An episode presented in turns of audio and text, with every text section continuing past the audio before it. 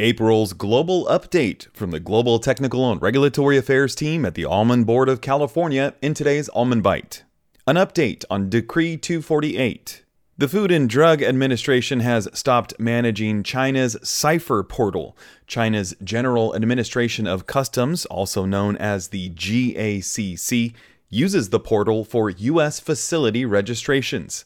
The recent action creates great uncertainty for those companies waiting to finalize their GACC registrations or new companies waiting to register their facilities so they can also export products to China. The USDA, FDA, and the U.S. Trade Representative's Office are currently discussing the next steps regarding Decree 248.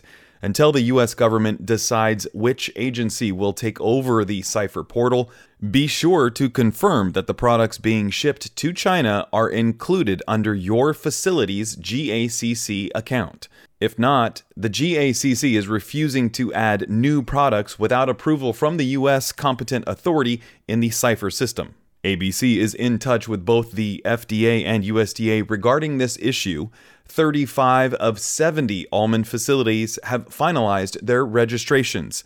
If you have not finalized your registration, please upload the mandatory documents and submit on GACC's cifer.singlewindow.cn portal for future review after the USG decides how to proceed in sending these change requests on to China. For more information about Decree 248, please contact Keith Schneller at the Almond Board of California. A transportation and logistics update. On March 24th, over 100 agriculture and business groups, including the Almond Alliance of California, sent a letter to President Biden calling for intervention to resolve the protracted West Coast port labor negotiations between dock workers and port facility owners.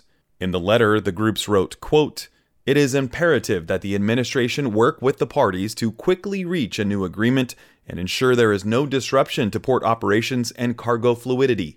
Significant cargo flows have been shifted away from the West Coast ports because of the uncertainty related to these labor negotiations," end quote.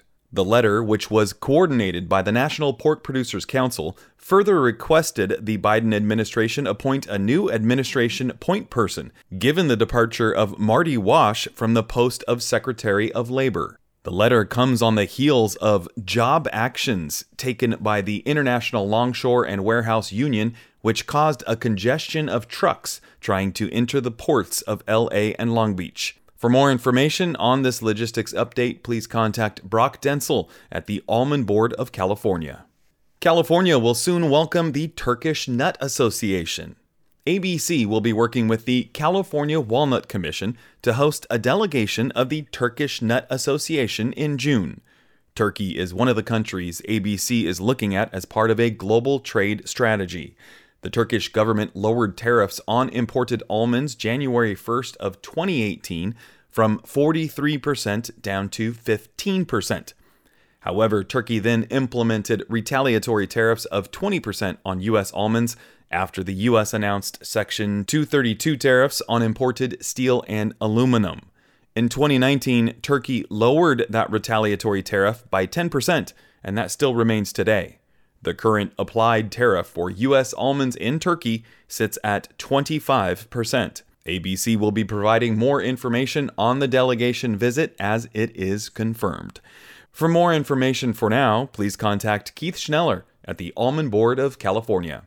And that's your global update from the Global Technical and Regulatory Affairs team at the Almond Board of California in today's Almond Bite.